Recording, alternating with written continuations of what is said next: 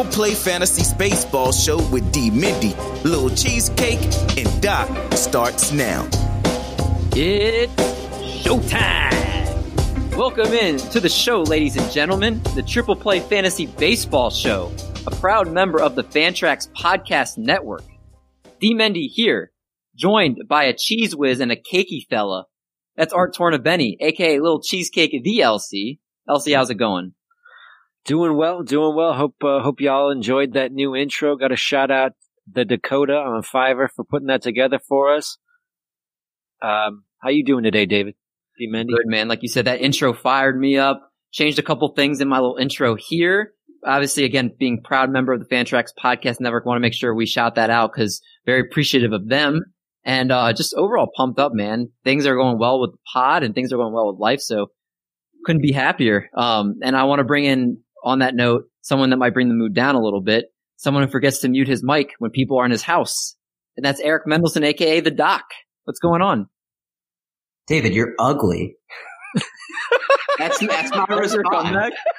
That's my response. That's a horrible de- comeback. You're deflated. You didn't know how to come back by saying, "Is that your comeback?"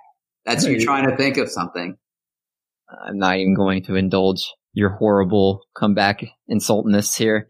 Uh, oh my gosh, that's such a good one, David! Great comeback! So what's going on today? We have on deck the Triple Play Fantasies First Base Rankings 1.0. Before we head into 2021, we want to give an early look at each position and talk about where we're ranking these players within these position groups heading into next season. We're going to be doing the uh, this with the NFBC rankings as our template for these episodes, as with the top guys, guys who we're straying away from, values, and all that fun rankings talk. Tonight, as mentioned, we are going to the first base position with someone coming back on the show after we had him on last May. And that was right when we actually were being able to start seeing each other on cameras. We used to do this on our phones and talk into the phone. It was very unpleasant. And a gentleman that we had that time, that is Chris, aka Baseball Pods. He's back and joining us for this awesome show tonight. After we go to our bullpen for the question of the week, what should Cleveland's new team name be? And our game of the week coming in to shut the door. But first up to bat is our news and notes. News and notes. Cleveland has decided to change their name. After several months of discussion sparked by the death of George Floyd and a national reckoning over race and uh, colonialism, the Cleveland Indians have decided to change their name. Team owner Paul Dolan confirmed the decision on Monday following a process that involved conversations with fans, players, local and national Native American groups. So I'm not necessarily asking what you think the name change should be. I'm asking if you think this is the right decision. Cheesecake, what do you think? I think if it came as it, as you just suggested, as you just said, after consultation with Native American groups, I mean, you don't want anyone to be offended. Baseball is about bringing people together. It's about love and sport and being outside. It's not about it's not about the team name. The, you know, the Cleveland baseball team is still the same team that's been around for 100 years. I think it's a great decision. Doc, you echo the same sentiments as Cheesecake? Yeah, certainly. I think we're at the point now in 2020 where things that might have offended people we weren't as cognizant of before, thinking about, you know, the Washington football team, the Atlanta Braves with the Tomahawk and you know, if it, uh, if it, if it offends a large group of people, then I think it's something to put into consideration. It's funny, Bomani Jones a few years ago on ESPN wore a shirt that said the Caucasians with the Indians logo, but painted white instead. And that's kind of like, well, that's how it would be like if we made a team name for white people. And, uh, so I think that was a really good point brought up by him. And I'm glad that we're finally seeing some movement on a name change. Well said. I can't add anything to what you guys said. I completely agree. Next bit of news here: Nate Lowe and David Dow, David Dahl, who's Dow? David Dahl are headed to the Rangers. Dahl signed as a free agent on a one-year, three million dollar deal.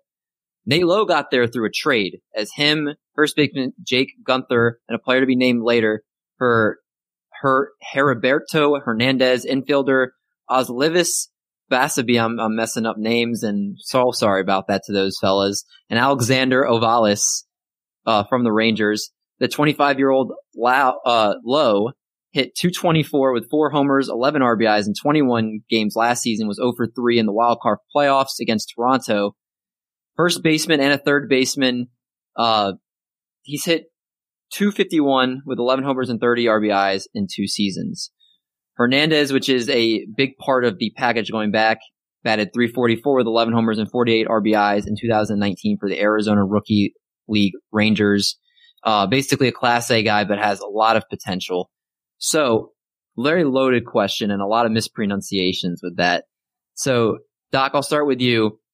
Bigger impact of adding either David Dahl or Nate Lowe, and do you like these moves? So I think that definitely the bigger impact is Nate Lowe because Nate Lowe stays healthy. No offense to David Dahl, but he's just made of glass. He's been hanging out with Giancarlo Stanton. I kind of like what Texas is doing. I know that they gave up Lance Lynn, but I like getting Dane Dunning back in the deal. And you said that David Dahl was one year, three million. I don't think Nate Lowe has a huge contract. They're taking risks on young players that have, that have some upside and that they're not paying a lot for. And I know that they gave up some prospects in the, um, deal with the Rays, but that was nobody that was really ready to take the major leagues by storm. Uh, so I like the moves the Rangers have done, and hopefully it pays off for them. Cheesecake in 60 seconds or less. What are your thoughts? Well, I uh, I think that um, I think that it's a good move for the rain for the Rangers. I, I, I ask everyone to read uh, Brian Entrekin's Bubba's article on RotoBaller about the pickup. He's he's high on Nate Lowe, and after what he said, I got to say I agree. David Dahl, um, CBS had Will Middlebrooks on this week, and he talked about how it is hard to recover in Colorado. Perhaps Dahl going back down to sea level is going to help him for his health, but I do agree that he has not shown that he has the skill of health so far in his career. But I really like, uh, uh, I really like the the Nate Lowe signing, and I really want you to say that second name again of the prospects because that was awesome the uh, Heriberto Hernandez, now that I see it a second time, and Ozlevis Basabi and Alexander Ovalis. This I, don't, think you, I think you offended every Hispanic who listens. I think I really did. I am so sorry. I'm not a very good pronunciator, and I will shout that from the rooftops. Everybody that needs to know. Uh, so let's go to someone's name I can pronounce, and that's Hunter Renfroe, who is going to add some thump to the Red Sox as he signed a one year, $3.1 million contract. Renfroe batted 33 homers for the Padres in 2019, but struggled in his one season with the Rays. So, Cheesecake, Hunter Renfroe as a Red Sox, what are we thinking? Meh. I, I don't, I don't know. Uh, I, I like, I'd like to, I think he deserves another shot in the bigs, but I'm not going to be the one who's trying to grab him. I I don't know if he can put it all together. I like the 33 home run power. I know he has really good speed actually for a guy with his with his size, but um, you know I, I'm just not sure he's ever going to fully put it together. But I, I I like the Red Sox taking a chance on him. They're at a position where they're they should be taking chances on players. Yeah, I agree. You're looking for playing time opportunities, and he's going to hopefully get some with the Red Sox. Doc, same thing. Yeah, I mean, I think he's somebody that you take in your drafts and he might get really streaky where he homers three times in a week and then strikes out seven out of his next nine plate appearances. So maybe a, a scene, a new uh, scenery is what he needs. You know, um, the Red Sox are a little bit more hitter friendly uh, in terms of that lineup. So you know, maybe he's somebody that you could get as your fourth, fifth outfielder that's going to provide you some power. As you mentioned, he did have 30 plus homers in 2019, but I'm not too bullish on him. All right, let's go to the last bit of news then. Seattle has acquired Rangers right-hander Rafael Montero, expected to slide right into the closer's role. And this is a, uh, a Rafael Montero is a guy who went eight for eight in save opportunities last year, 4.08 ERA in 17 and two thirds innings over 17 appearances in a pandemic shortened campaign. So Doc, does this change the value of Montero as you already had him? Does it, uh, boost his stock for you? Does it lower it? What do you think? I mean, it boosts it for a little bit because he's the front runner to get saves, and I think that's valuable in any league that you play in. But Seattle typically isn't going to win a lot of games. They haven't made the playoffs since 2001. So that usually correlates to having a losing record. And that's not something I'm too excited about when targeting a closer. Cheesecake, what do you think? Well, I, I, I think Doc's first point about the fact that he has the inside track to the job makes him more appealing to me because this this season, and we're gonna get. I'm hoping that we can put off doing our relief pitcher preview until you know I don't know the season starts because I just have no idea. But at least with someone like him, you think you can have you can draft him with some reasonable assurances that he's going to end up with the job. Agreed. Uh, anytime you know someone's a definite closer, it boosts their value for sure. And he was in a bullpen with a couple options, so better for his value. 100% agree.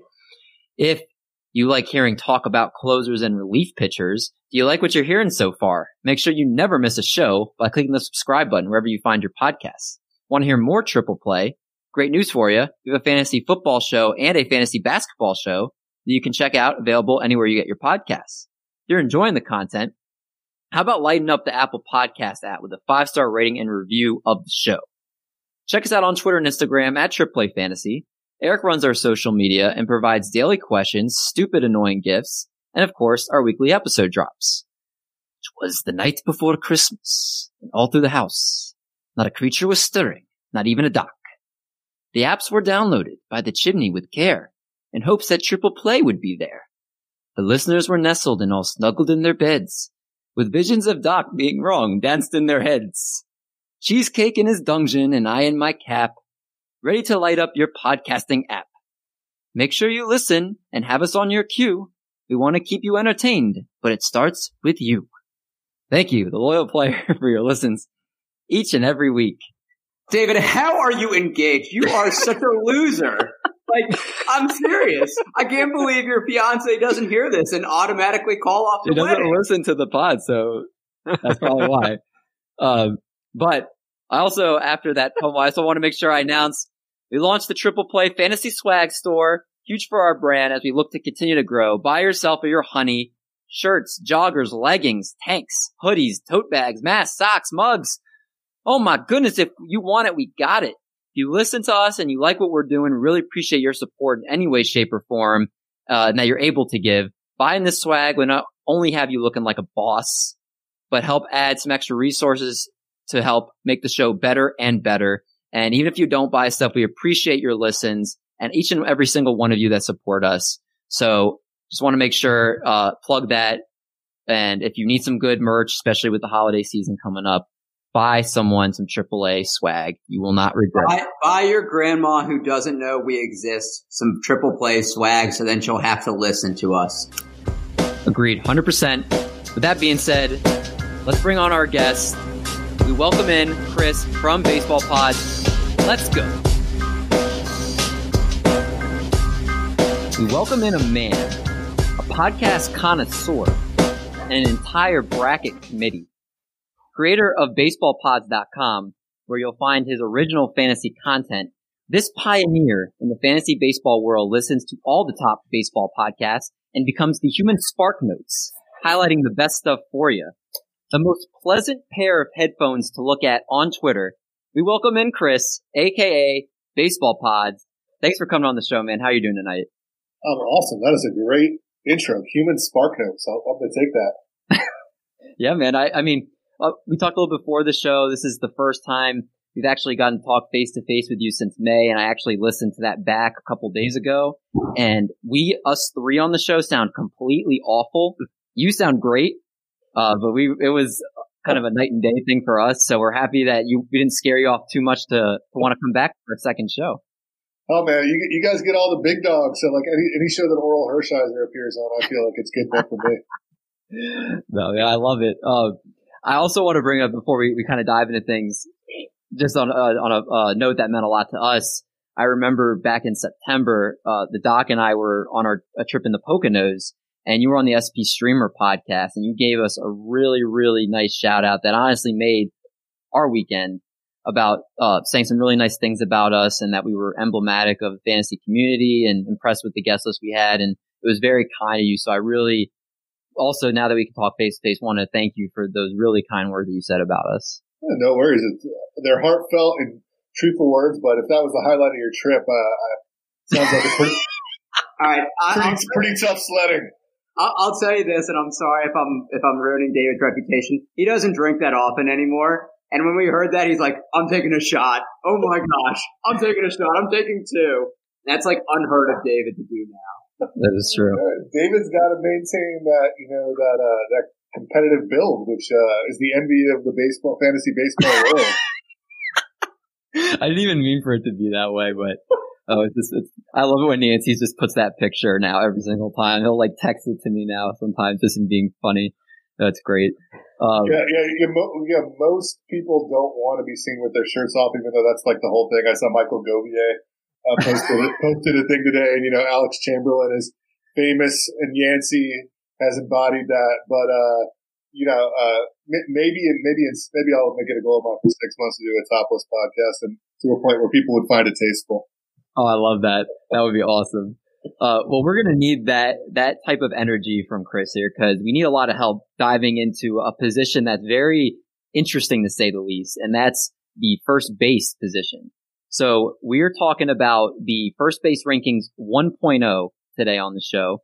And we're going to be kind of just looking kind of in a little bit of different ranges here. We're going to be looking at guys in the 1 through 10 that we like, that we don't like. We'll be looking at guys 11 through 20, same kind of deal. And then guys after 20 that we're looking to target. And that we're going to be using NFBC ADP for these rankings tonight because that's the, uh, the biggest competitive people play in the NFBC. So I like to use their rankings as a template for when we have these kind of discussions. Obviously, there's a lot of different rankings out there, but for tonight, we're just using these. So without further ado, let's dive right in here. And Chris, you're the guest, so I want to lead off with you. A first baseman inside the top 10 that maybe besides the the obvious Freddie Freeman, because I think everybody, of course, wants Freddie Freeman on their team. Who are you looking at the top ten that you really want to make sure you target in your drafts?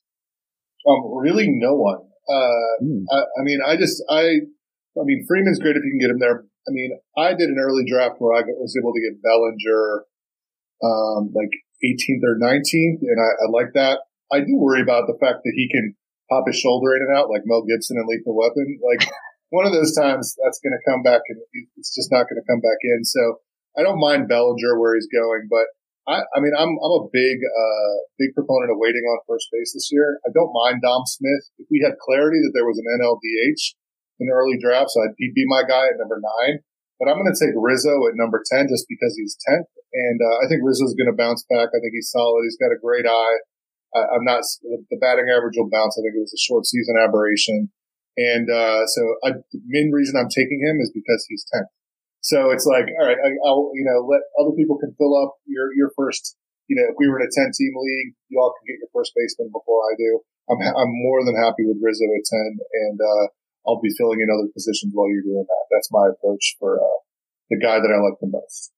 I was trying, I was thinking you might be sweet talking cheesecake over there, the, the Cub fan on the show. So I'm sure he likes hearing that.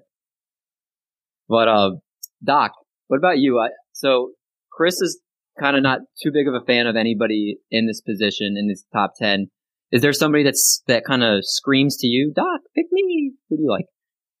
So, so before I, I go to that, Chris, I want to ask you, since you're not targeting first base, what position are you really looking to snipe in the early rounds? I know pitching goes pretty quickly, but what position player or positions are you looking to target? Yeah, I mean, pitching, man, like Talk about like bat, like Toby and Batflip Crazy started a revolution. Like I mean, I was just I was in a bet. I tweeted about this the other day. I was in a best ball and some guy picked seven straight pitchers in his first seven picks.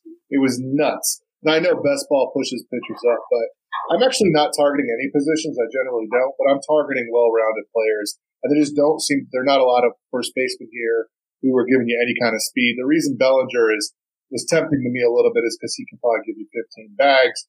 But if I'm picking hitting at this at this level, I'm trying to get well-rounded players that give me uh, a little bit of everything, and uh, the first baseman just don't really do it. So there's not a position I'm targeting; it's more of a type of player. Okay, yeah, I was just curious. My first baseman that I like is Matt Olson, who's ranked number eight. So he played all uh, all the games in 2018 and 2020, so he's been pretty durable. He missed 31 games in 2019, or he missed 32 games and 31 of them were because he broke his hamate bone uh, the first series in Japan. So he's missed one game in the past three seasons. That wasn't a fluke injury. 2018, he had 29 homers. If he had played the entire season of 2019, he would have been on pace to hit 46. And last season, or the previous one, 2020, he would have been on pace for 38. So sneaky power there. he's been upping his launch angle each year. I know his average isn't the best, but I think he's going to give you that power that you look for and maybe not in that top five, top six first baseman as someone that I will allude to and that I don't like. And you look at, and you look at that lineup, Matt Chapman should be healthy by opening day. Khris Davis, Ramon Laureano, Mark Canha, Stephen Piscotty. I like him hitting in the middle of that lineup and at eight, I think that's great value. I, I think he's a great bounce back candidate. I love, I traded for him um, in the middle of last year because people I think were scared of their batting average, like in a couple of dynasty leagues. I mean, if he leads the league in homers, no one should be surprised. Yeah, I mean Matt Olson, the value there is ridiculous. I think it's a great call, Doc. Uh, and he's got a good lineup around him too. And I mean, he hit under 200 last year, but you still saw what he put up. So imagine if his batting average goes up and and kind of regresses to the mean a little bit. So I like that call. Matt Olson is that guy that every time I watch his MLB at bat and I play against him in a league, I just think he's going to hit a home run right now. Like I always think he's going to hit a home run every at bat. No, he is that type of dude. Uh, cheesecake, give us your dude. Another guy like that who since mid 2018, listen to this, since mid 2018, the top four in barrel rate, Mike Trout, Nelson Cruz, Christian Yelich, Luke Voit is fourth.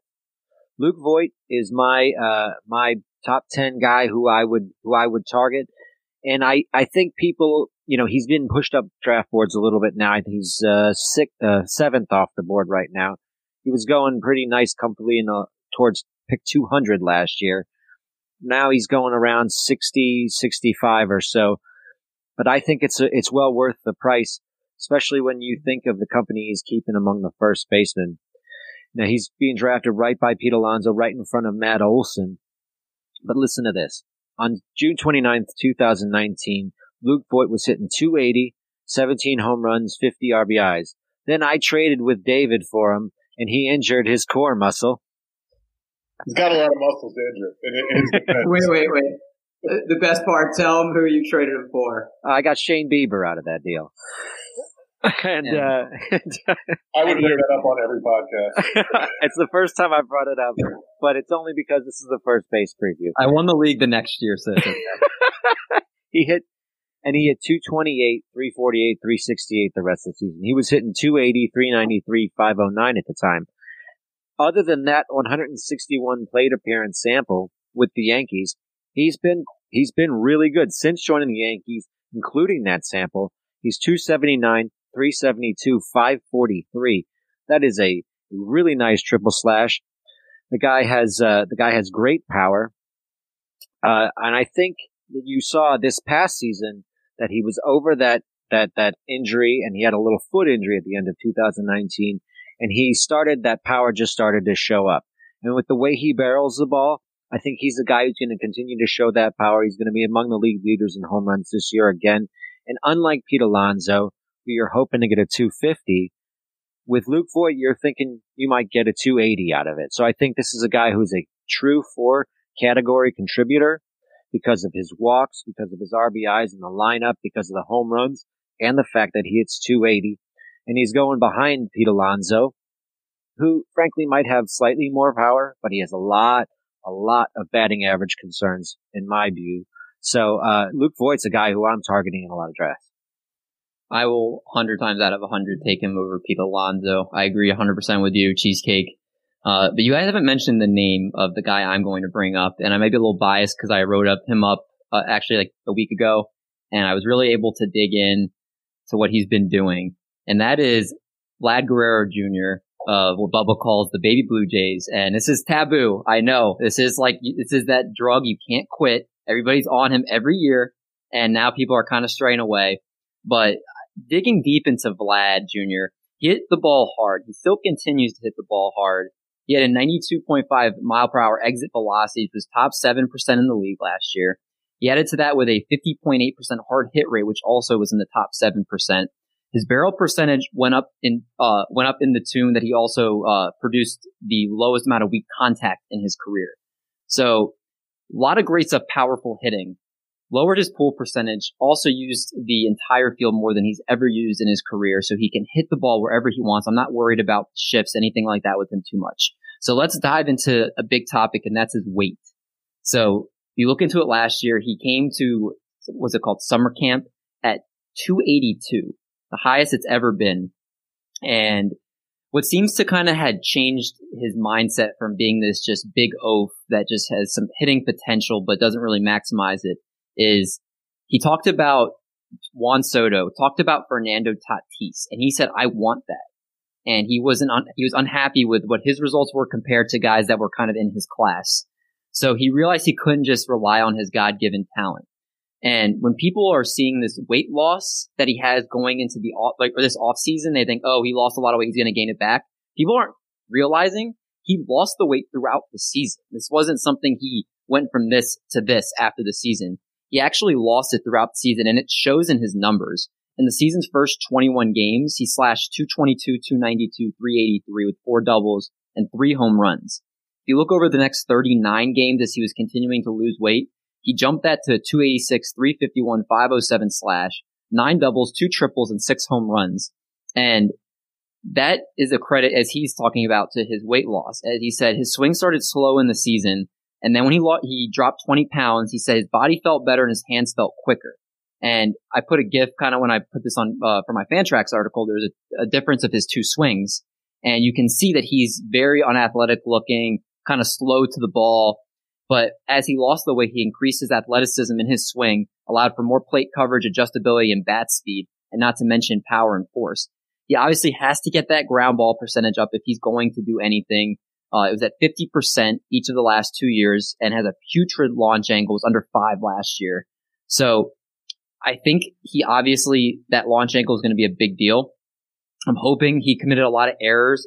17 at third base in 96 games in 2019 committed three in 34 games at first in 2020. So I think hopefully Vlad is going to get a little more accustomed to playing first base. And I know he's been playing some third base, uh, in the Dominican Winter League, but maybe athletic, maybe that helps him out a little bit. But people need to remember it took Pujols four years to settle into his position, six years for Miguel Cabrera, both first ballot Hall of Famers that didn't have success defensively right away. uh, Steamer projects him to have 29 home runs, and I don't think that's completely ridiculous. I think once that launch angle's fixed, he's crazy. I really think this is the year for Vlad. You saw that home run he hit in the Dominican League. He looks great.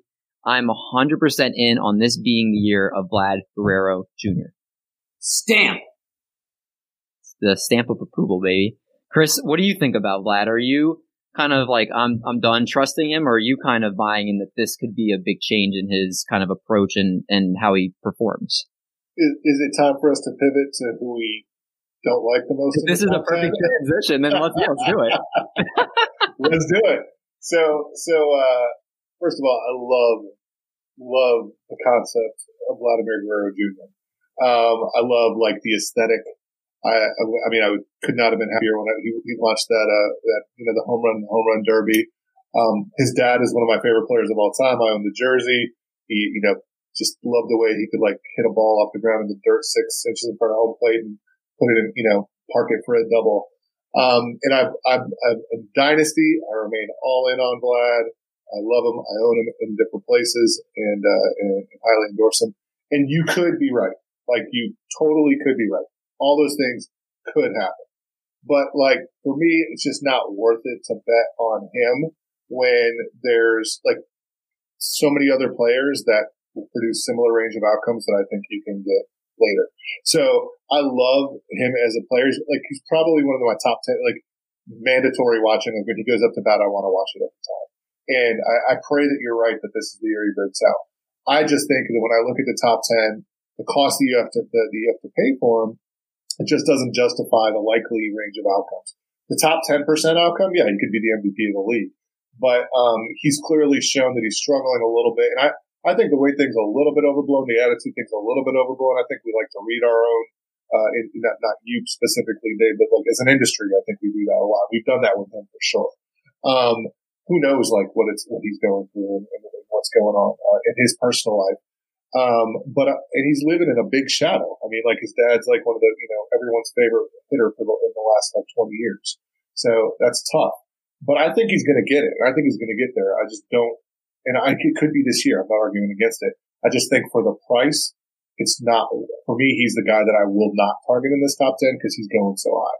And when we were looking at first base ADP, he's fifth, but LeMahieu is included in that. Really, we're all going to put LeMahieu at second. So you're talking about the fourth first baseman coming off the board, and he could definitely justify that. I hope he does because I'm such a fanboy when it comes to who he is as a player and what he can represent for baseball. And by the way, if you haven't seen his, uh, you know, dance coming up, I think it's the Undertaker's music in the Dominican League on Twitter. You got to check it out. It's hysterical, uh, in the locker room. Uh, but he's such a great personality and a fun, fun, fun, fun guy to root for. I just don't think that price, price is too high for the outcome. He also, if he, if he stole 15, 20 bags, if that was in the range of outcome, mm-hmm. I might be more in on it, but I think his sprint speed, when you look at it, it's one of the only things that's not read on, uh, on the StatCast data. Yeah. I mean, I don't, there's no argument for me because he is such a mixed bag of outcomes. Like you said, that top 10%, he could be the American League MVP, or you have that bottom 10%, he's hurt. He gains weight back. He's a complete slug and, uh, you know, it, it, ends up being a huge wasted pick. He's right now around basically a late fourth, early fifth round pick. So it's, it's not nothing. It definitely is a cost. If I'm not mistaken, I think last year he was more of a three, four. Yeah. So it definitely, he lost a, went down around, which I think is good. Um, so that's, that's a little bit more why I'm a little more in on him along with the, the weight loss. And, and it seems like his mindset is a little bit changed. But again, very volatile player. So if you are taking him, you are taking that risk. So I think it's a good point that Chris brings that up. Doc, who are you staying away from in this top 10? Okay, so we've already mentioned that we kind of don't like him. So I'm going to just full send I don't like Pete Alonso at his draft position. And he's ranked number six. So he played 57 games in 2020.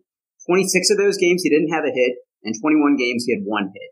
So that means in 82.4% of his games, he had zero or one hit. So in a points league, I mean, he, he strikes out at a career 26% rate. So points league, he's really dinging you if he doesn't hit the ball.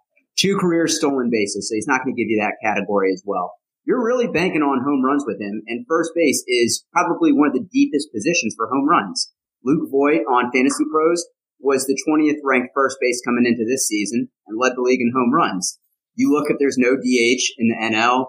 Uh, he's going to be with Dom Smith, Jeff McNeil, Michael Conforto, JD Davis, Brandon Nimmo, and Francisco Lindor.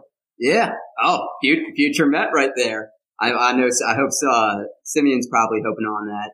But I'm looking. Even if he does have the power, he probably won't have another 50 home run season. There have been eight players in MLB history that have had multiple 50 home run seasons. That's Babe Ruth, Jimmie Foxx, um, Ralph Kiner, uh, Sammy Sosa, A Rod, Mark McGwire, Ken Griffey. Um, it's a lot of good names there.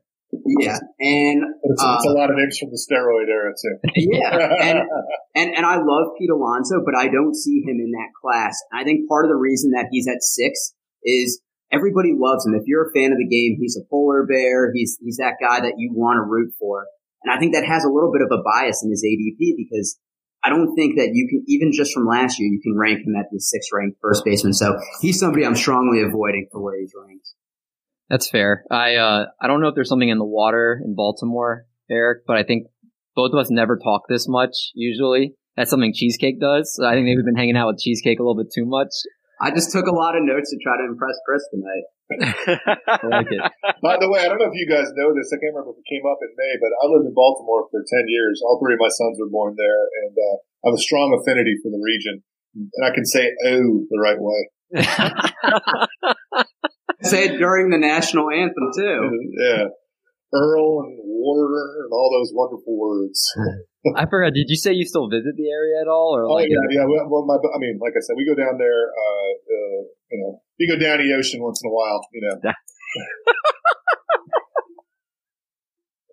well, now that when this pandemic is over, we're gonna have to make sure this little this link up happens.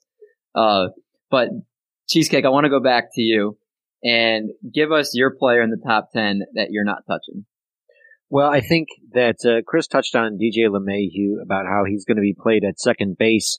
He is a first base, second base, and third third base eligible. And I think right now, um, if you're going to be picking DJ LeMahieu, he's going at draft price 27. That's a little steep for me. And that's based almost entirely on the fact that we don't know where he's going to be playing. This is, uh, DJ LeMahieu had one season of an OPS plus over 100 prior to coming to New York. Uh, this is a guy with no speed and no real pop outside of New York. Um, so you look at what he did in his three seasons prior to coming to New York 34 home runs in almost 1,900 plate appearances. Since joining New York, 36 home runs and 871 plate appearances. This is a guy, this is a player. I, am going to say this is a guy again, like 57 times. That's um, your trademark. It, I, I gotta, I gotta come up with a new crutch.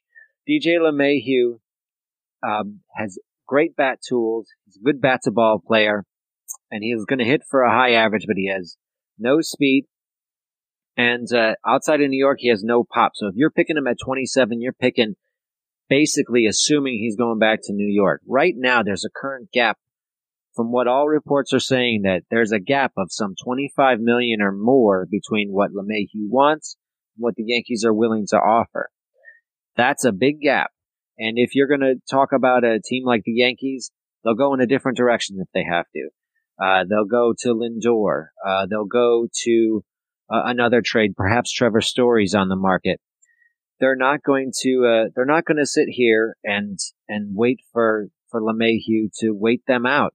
And LeMahieu's out looking for other offers too, obviously, because he wants to have something to be like, "Hey, Yankees, are you going to match this Blue Jays offer? Are you going to match this?"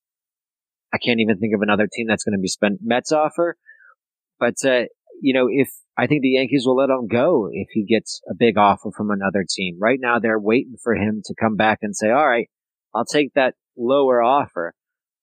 But he's great when he's in New York. And if he's in New York, 27 draft price isn't, isn't extreme. I got him at 44th in a best ball draft recently. I thought that was a good price, but I'm playing him at second base there too as well. So I, I, I think that that also plays into it. His, his his positional versatility is really valuable. But like I said, you're not going to get the stats that you're hoping for out of DJ LeMahieu if he's not playing for the Yankees. Uh, and so that for that reason, because we have uncertainty about where he's going to be, I think LeMahieu is being overdrafted right now at around 27. I think most of the baseball world is going to be pretty shocked if he's not back in New York. I think that's New York's A, B, and C priority. So I'm kind of, I'll be very, very interested to see if he goes somewhere else. I mean, he, he deserves kind of what he wants at this point for how he's played. I think the Yankees are more hesitant on the amount of years he wants. I think yeah. I read he wants like a five year deal or something and isn't he like 34 or something like that? So that, that can definitely be a little scary.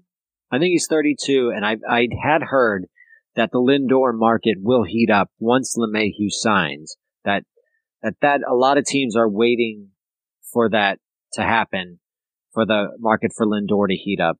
So, you know, maybe the Yankees are the team that makes the splash.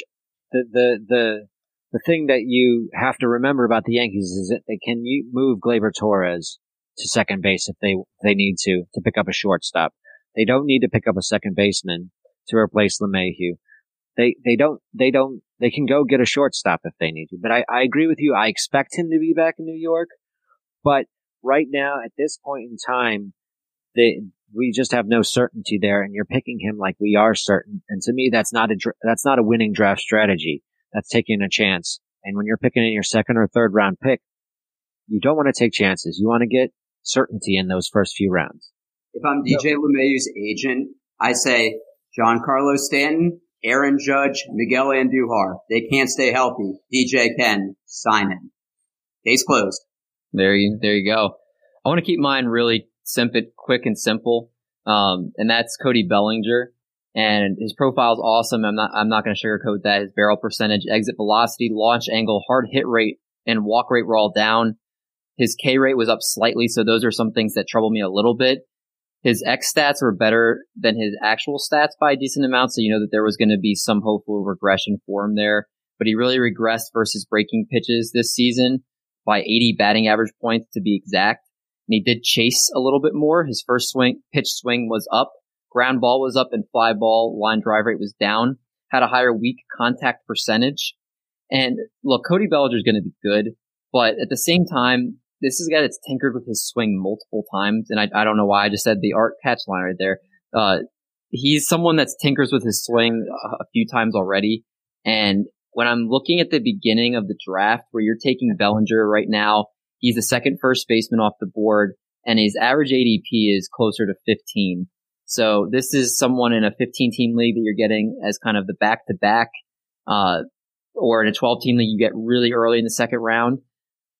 This is kind of where I'm in the Chris mentality of I would rather wait on a first baseman than take Bellinger here. I know he's outfield eligible as well, but he doesn't feel as much of a slam dunk to be a flat out stud as a couple other guys that I think I could get in that range at a different position.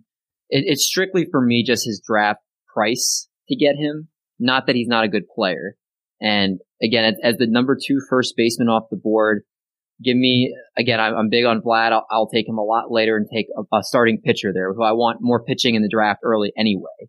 Um, you know, I will wait on a Luke Voit or a Matt Olson.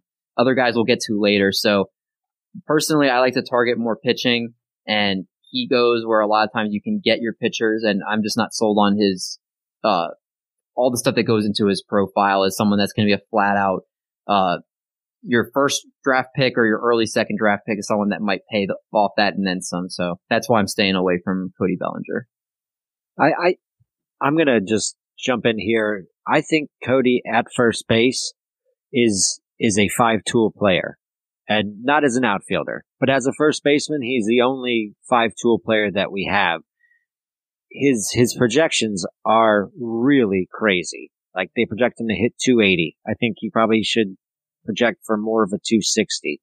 They project him with 40 home runs. Like, so maybe batting average. He's not batting average, but he's, he's about league average at batting average. So he's a 4 tool player with that speed tool, but he has the upside of a higher batting average.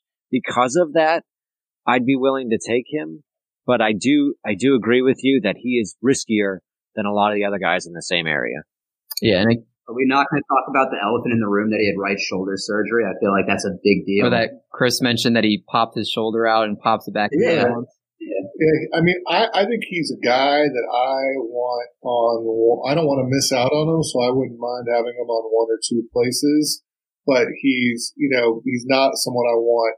I'm targeting for consistent shares across uh, across my teams. Um, you know, he's like I said in a mock. I think I got. I think it was a 15 team mock where I got Bellinger, uh, Yelich, and Bellinger in the first and the second. And I thought that was a great start because. Mm-hmm. But that's that. And what I would do after that, by the way, is back it up with more stable players that I, you know, didn't have maybe the upside, but also didn't have the the floor of, you know, didn't have too low of a floor. But I, he, I, I won't be mad at him, but I would just, I would, if I had him on my team, I wouldn't be mad about it. But I'd want to build the rest of my team around it because there is a, a lot of risk there and you want to back it up in the right way.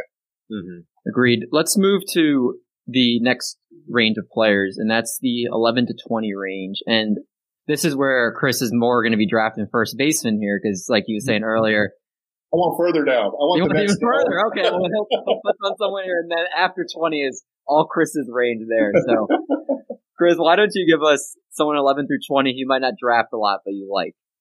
Yeah, I'm joking a little bit. I, I, I, there's some players in here that I like, but I just think first base is so deep. It's really interesting. Mm-hmm. Um, so once again, I'm going to go for the theme here, which give me the guys at the bottom, uh, because I'll take, I don't think they're going to be similar in production to the guys at the top of the range. The, and you can take either one. I'll, I'll just speak briefly about both, but Christian Walker at 19 and Josh Bell mm-hmm. at 20. I like both of them. Walker, I probably like a little bit more. He's just the most boring guy in the world. I like the fact that he'll throw in five bases. I was looking at Steamer. They have been at 247 batting average. I think that's low. I think he's going to be closer to where he was last year. He's going to be league average and batting average. He's going to give you 25 and 90. The Diamondbacks have a really interesting team, and I don't know when they're going to start calling up these prospects, but they've got some of the best hitting prospects in baseball.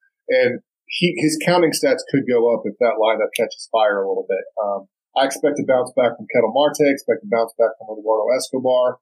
Um, and I think that, you know, you get, I don't, I don't, too soon for Kristian Robinson, but maybe Corbin Carroll or Alek Thomas come up in the second half of the season because they find themselves contending and you can have a little bit of a hot line up there.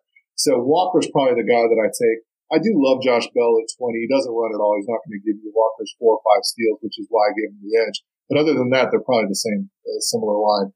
Bell probably has a higher ceiling and floor than Walker. So this would once again depend on team construction. If I was looking for someone to just give me a steady Eddie and I'd be like, okay, just let me punch it in, I'd, I'd go with Walker. If I want, if I was like, okay, I might need a little bit more of my first baseman here, maybe I want to go for a little, take a little bigger swing, I'll, I'll take Bell. They're basically going right around each other. So those are, that's, that's my kind of combo pick for guys I'm targeting. So for Josh Bell, I'm kind of interesting or interested to hear. Do you think he spends the whole year in Pittsburgh and that if they move him to a better lineup that he could way outproduce his ADP? Does that go into your decision at all? It's a little bit. I, I, I mean, very, very little to be honest. Like I think that's just too, too speculative. He's more, well, quite frankly, just like any other player, he's more likely to get hurt, you know, between mm-hmm. now and then to get traded. So, uh, it's, it, it's good to dream on. It's a good reason for di- in dynasty. You, you know, I take him over Walker in dynasty for that reason, right? Mm-hmm. Um, but, um, but he's not, you know, he's more about from listening to like people that, um, you listen to someone like uh, James Anderson, uh, who looks at fantasy prospects, but also understands real prospects, uh, over at RotoWire, you know, he'll tell you he's way more valuable in fantasy than reality. And so I don't think there's going to be like this hot market for Josh Bell, uh, in baseball. Uh, it's just, he's not, in terms, I mean, he doesn't play up the middle. He's not elite at anything. And so he's a good, like, he fills our categories and stuffs the stats, but he's not a real life target for a lot of GMs. So I think there's a small chance he goes and he'll probably go to a better ballpark and a better lineup if he does, but there's also a slight possibility he gets traded to a team that's contending and he's not even a full time player. He goes down to like, you know, uh, you know, a platoon. So I, I think there's a little bit more ups, part of, maybe part of the reason he has slightly more upside than Walker is that, but, uh, to me, I'm not going to place a, a, lot of, a lot of weight in that. I like that. Doc, what about you? Who are you looking at in this range? So for me, I love Paul Goldschmidt at 12 and he's played 155 plus games in the last five years prior to this one. And for me, the best ability is availability. Somebody that you know is barring an, an injury is going to be playing cheesy, year in year out. Very cheesy. Go ahead. It's cliche. It's not cheesy. That's that's art for you. But he hit 304 with a 417 on base percentage last year. In fact, he's been he's had a 400 plus on base percentage four out of the last six years. Um, he's had 30 plus home runs in three out of the last four years. I think the big drop off with him is his stolen bases because from 2015 to 2017, he had 71 stolen bases. And that's when he was, you know, the, the roto darling, the first base that's going to get you some steals. He even had 32 in a season. And the last three seasons, he's had 11. So I can understand why his, his ranking gets dropped a little bit because he's not going to give you that same upside that he had in Arizona. But he's a consistent hitter. He plays a lot. The Cardinals paid him, so it's not like he's going to be on the bench. And the fact that he's the 12th ranked first baseman, I think is crazy. And if I don't get Matt Olson, I am targeting Paul Goldschmidt later.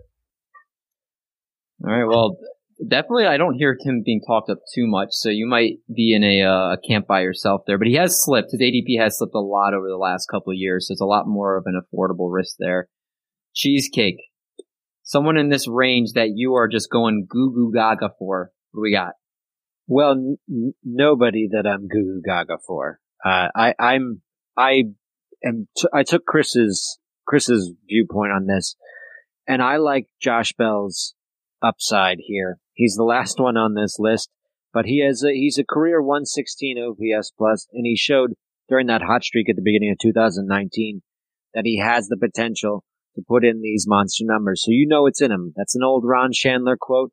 Once they show a skill, they they have that skill. So so you know that that skill is in him. But what you saw is production crater in 20, cratered against off speed pitches and breaking pitches. And his fastball production dropped too. Uh, he also uh, lowered his launch angle significantly in 20, where he had brought it up in 19 to to have that little power surge. But what you did also see from Josh Bell is that his exit velo maintained and his hard hit percentage uh, still maintained in the top 70%. So this is a guy who's making good contact with the ball. He's hitting the ball hard, but he is not hitting the ball up like he did in 19 when he had that 37 home run season. Like Chris said, he's the guy who you take when you're going for that upside. I drafted him in a best ball league, waited on first base, waited, waited, waited. Finally got Josh Bell late, backed him up with a few guys quickly thereafter, just in case Josh Bell does crater.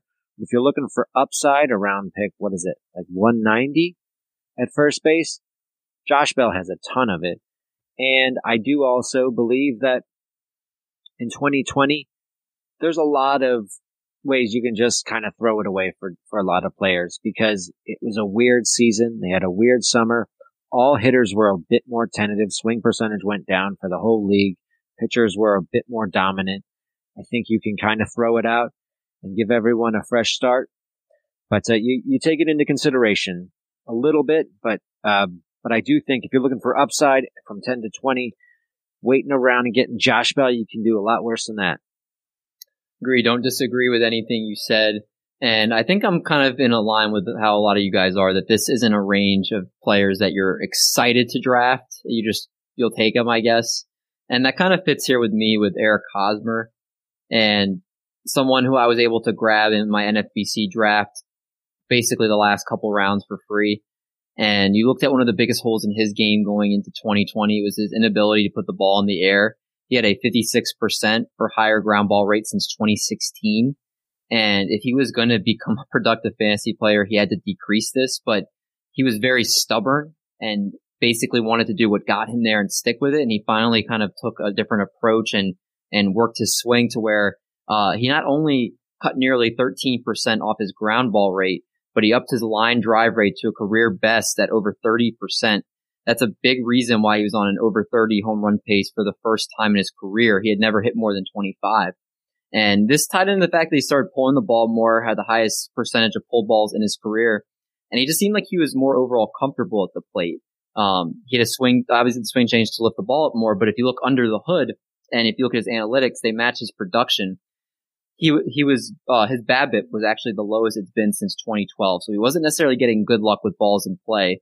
Hosmer had a WRC plus of 127, which was also the second highest of his career and the highest since 2017. Hosmer also tied his career high in exit velocity, just under 91 miles an hour, and he established a career high hard hit percentage at 47%, which coincided with his barrel percentage reaching 10% for the first time in his career. Hosmer also seemed to get a better field strike zone, lowering his K percentage for the first time in three years, and had a big jump in his O contact percentage, which was 69.5%, which uh, was nearly 20% higher than his 2019 numbers. So obviously the highest in his career by a wide margin. And this was with a similar chase rate. So it's not like he was just swinging and missing a lot more. He has same exact, uh, chasing outside the zone. So again, more aggressive, seems more comfortable at the plate. When you draft Hosmer, you do have to know he does not walk. His walk rates have gone down every year over the last four years to now down to under 6%. And the other thing that scares me a little bit about him is that his last 12 games of the year, he hit uh, 44 at bats, 204 average, one homer, seven RBIs, and then it carried over into the playoffs for six games, which he hit 160 with one homer and four RBIs.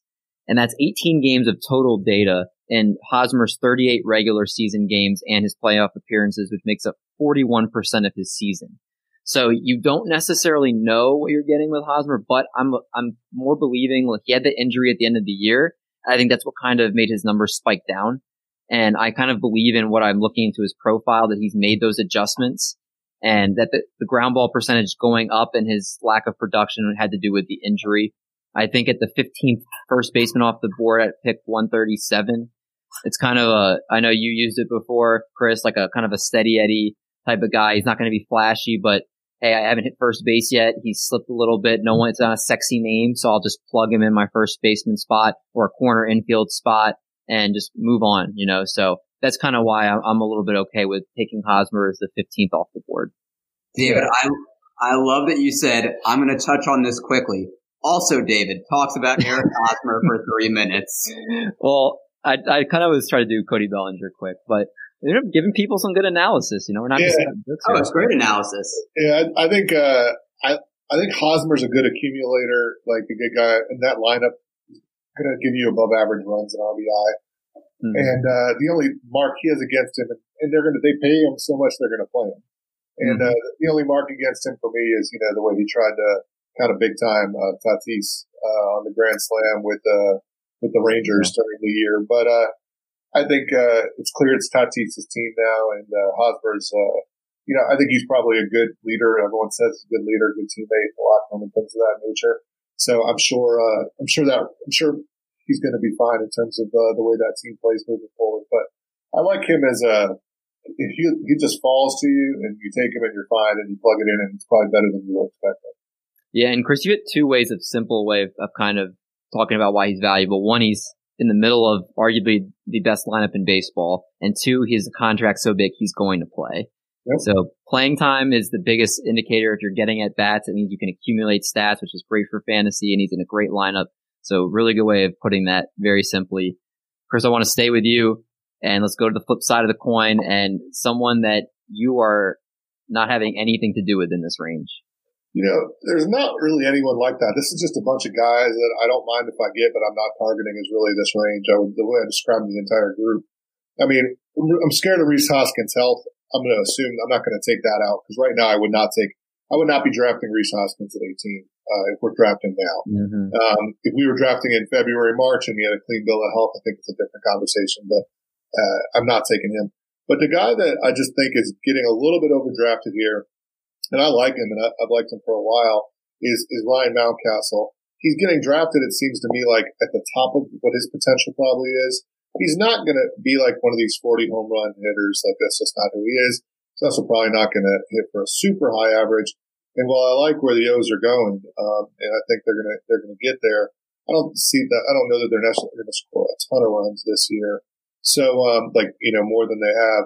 So for me, you're talking about a guy that's probably mid twenties home runs, 75 run RBI, 70 something runs with a 260 to 275 batting average. Nothing wrong with that player. And, you know, he's not going to kill you, but there are just other players that are going lower that have a sim, once again, like either have higher upside or have a similar range of outcomes. I'd just rather take them. Uh, you know, you could go, Trey Mancini's going, uh, you know, uh, you know, you know, seven round, seven, seven rungs later here on this ladder. Uh, first base rank is Hunter Dozier. You know, there's guys like that that I just think are probably going to produce about the same thing, and you're getting them mm-hmm. later. So that's just the reason. Nothing against Mountcastle. I think he's fine. Um, some of his Statcast numbers are uh, uninspiring, but um, uh, I still I think he's a solid hitter who's just going to put up mediocre numbers, maybe fourth outfielder, fifth outfielder numbers, or uh, probably you know late, you know, the late corner infielder numbers. You just don't need to take them there. Yeah, no, I agree. Um, I don't disagree with anything you said. I, I think this range, like you said, is uh just to take a Seinfeld reference. It's uh, is it was it solid but not spectacular? Like uh, they're real, but there's no. I'm, I'm mixing up certain things here, but uh, it's they're real and they're spectacular. Yeah, but that wasn't what I. That's yeah, quote. but that wasn't. that is not at all what this group is like. Yeah, yeah I, I, just scratched that. Uh, all right, Doc, save me here. Go ahead and talk about yours. All right, so I agree with everything that Chris said too, and those were a couple guys that I wasn't high on either. But I'm really not high on Mike Moustakas for being the 14th ranked first baseman, and I know he has that second base eligibility, which maybe bumps him up a little bit but he's 32 years old and he's up his K percentage each of the last five years. It's gone from 11.5 to 15.7, 16.2, 16.8, and last season jumped up to 22.1%. So that's kind of the wrong trend that I'm looking at. Um, he hits for some power. He's had two seasons with 30 plus homers. He's never had 100 RBI. So that's letting you know a lot of those home runs might be solo blasts or with not many people on base. His WAR dropped from 2.8 to 0.7 last year. And I think he's, he's, we've probably seen the best days from him. I'd rather, like Chris said, take a Hunter Dozier or Trey Mancini later. I think I'd rather take someone with more, that's younger and has more upside. But I think Mike Moustakas' best playing days, at least fantasy wise, are in the rear view mirror. a bold take there. Bold cotton. Where's my, uh, spicy? The spicy take there. Uh, by the way, the the real and spectacular that is Teri Hatcher, uh, who later went on to be a pretty famous actress in her own right. Back when a lot of young actresses went on Seinfeld to get their big break. That that was her that said it. Mm-hmm. Uh, they have the isn't that like a YouTube montage of like all the Seinfeld actors that you before you knew them, and then okay, I'm sure she's a part of it. yeah. Okay. Uh, cheesecake. Someone in this range you are not a fan of. Well, I I'm just going to start off by saying that I'm a huge fan of Teri Hatcher, and uh, I I'm going to have to re, re uh, you know recover right now and collect myself. Okay, all right. Who was I going to talk about? I'm not a fan. Teri, you're talking about Terry. Good. Can... uh, Jake Cronenworth is the guy who I'm not a fan of in this range. He has great positional flexibility. Uh, first, second, and short, if I'm not mistaken. Um, and he produced really well in his small samples in, in San Diego in 2020. San Diego's a great lineup. He showed good stats. He had a 285, 354, 477 slash. What's not to like about this? Well, I'll tell you what's not to like. The one thing that I believe you can really count on from Jake Cronenworth is his batting average. In 2,200 plate appearances, minor league plate appearances, he had a 283 batting average. He hit 285 in 2020 in the majors. I think you can count on him for a 280 batting average. He also shows a pretty good walk rate. Uh, not, not amazing, but pretty decent walk rate, and he doesn't strike out a ton. All good stuff. All good bat to ball skills. I like that. But what else are you getting from Jake, Jake Cronenworth? In, in 2020 Major League, he had the 477 slugging. In 2,200 minor league plate appearances, he had a 394 slugging percentage. 22 home runs in 2,214 plate appearances. That's six over 600 plate appearances. That is a dismal pace and, and something that if you get him, you have to really make up for it in other parts of your draft. You have to make up a lot for it. You're really hoping that he's going to get you at least 10 to 15 because then you're not having to scramble so much to make up for it. But you say, Art, little cheesecake, come on. Jake Cronenworth has speed. He's in the 92nd percentile of sprint speed. Yeah, that's great. He can run fast. But did you also know that he had only a 70% stolen base percentage in minor leagues? That is not good. Uh, I know the Padres are fine with running, but if a guy is getting caught three out of every 10 times, even the most running aggressive manager is going to put the brakes on him a little bit. So I think right now, from the picture I'm painting for you, is he has batting average, right? doesn't really have power, has speed, but he doesn't really steal at a high percentage, so that might not come through as you'd hope. Now, what about his counting stats? He's hitting in a great lineup. That lineup has great upside, right, but he's probably going to hit seventh or eighth in that lineup. So he's not going to be getting all the counting stats that your guys at the top of the lineup are going to get. They're hoping to bat, they're hoping to bat, uh, uh, uh, Tommy Pham up at the top of the lineup. They're hoping to bat Trent Grisham up at the top of the lineup. Fernando Tatis, your boy Hosmer, Manny Machado. He's batting seventh or eighth, and uh, he's not going to be getting the same sort of counting stats or the same sort of at bats at those at the top of the lineup. So the final nail in the coffin for me is that this guy also has bad platoon splits. His career uh, in, in 2020 in the majors, he had 218 against lefties. He's a lefty, and 316 against righties. So I see when they, now that because they do have a long time quad A prospect type guy named Jorge Mateo, who might be the short side platoon at second base, while Crow is the strong side platoon at second base. I see that as a distinct possibility if he continues to hit under 220 against left-handers. So for that, at 153, you're not getting what you're hoping to get out of Cronenworth. You got a great season in 2020. Kudos to you, Cronenworth. But I don't think you're going to be getting that 153rd pick value. And uh, I wouldn't be drafting him. Does that change at all? Are you if he's eligible for first, second, and I believe shortstop as well in this format here? If how do you feel the same way about him at second base? Like, are you staying away from it as a second baseman as well? Well, I am because I like to attack second base early because it's such a shallow position, and I like to get the positional advantage when I'm drafting. So I want to get, I want to get with Mary, Merrifield really most of the time because I I really like his profile. I think Whit Merrifield is like DJ LeMahieu outside of outside of New York with some speed and a little bit more pop, actually. So I really like where he's going. He's going in the 40s or 50s. So I'm targeting a guy like Merrifield or maybe a Ketel Marte bounce back. I'm not going to be waiting on second baseman. So preview for next week. You're down with wit. You can spell wit and with with the same letters. I'll tell you, that is the Cronenworth take is a hot take because his Statcast page is redder than the Communist Party. I mean, that is like it's. I I wanted to go Cronenworth I didn't have, I didn't have, I didn't know what you have cheesecake. You, you got, you got the, the huevos to pull it off. Uh, because I was I was looking at it. I was like, I just I can't bet against it. I can't bet against him. Um, he also helped me a lot last season, so I got a little bias. And I just like the swagger he plays with, and, uh, and the multi eligibility uh, is, is a big bonus. He won't be playing first base for most of my teams unless something goes wrong, but I'll have I'll have him on a number of rosters uh, in that in that second shortstop uh, bridge. Well, I, I also can. I'm going to pay the guy at Fantrax twenty bucks to delete this episode if he blows up. I'll pay him forty bucks to leave it in. I'll add another forty if he makes sound effects of how wrong Art is. You, you, you guys, you guys are, are are not thinking in the correct currency. The, the way to pay people at Fantrax is through coffee milk. You just have to talk to Eric Cross. Coffee milk. Okay, that's true. That's true. I need to ask him about that. Uh, the one guy I'm going to add, and Chris already touched on him, Rhys Hoskins. The injury obviously walks a, at a great clip, so that's really good for him. But if he's healthy, he's already shown he's had streaky power at best. Um, and his batting average over the last three seasons are 246, 226, 245. And his expected are, batting averages are even worse over that time.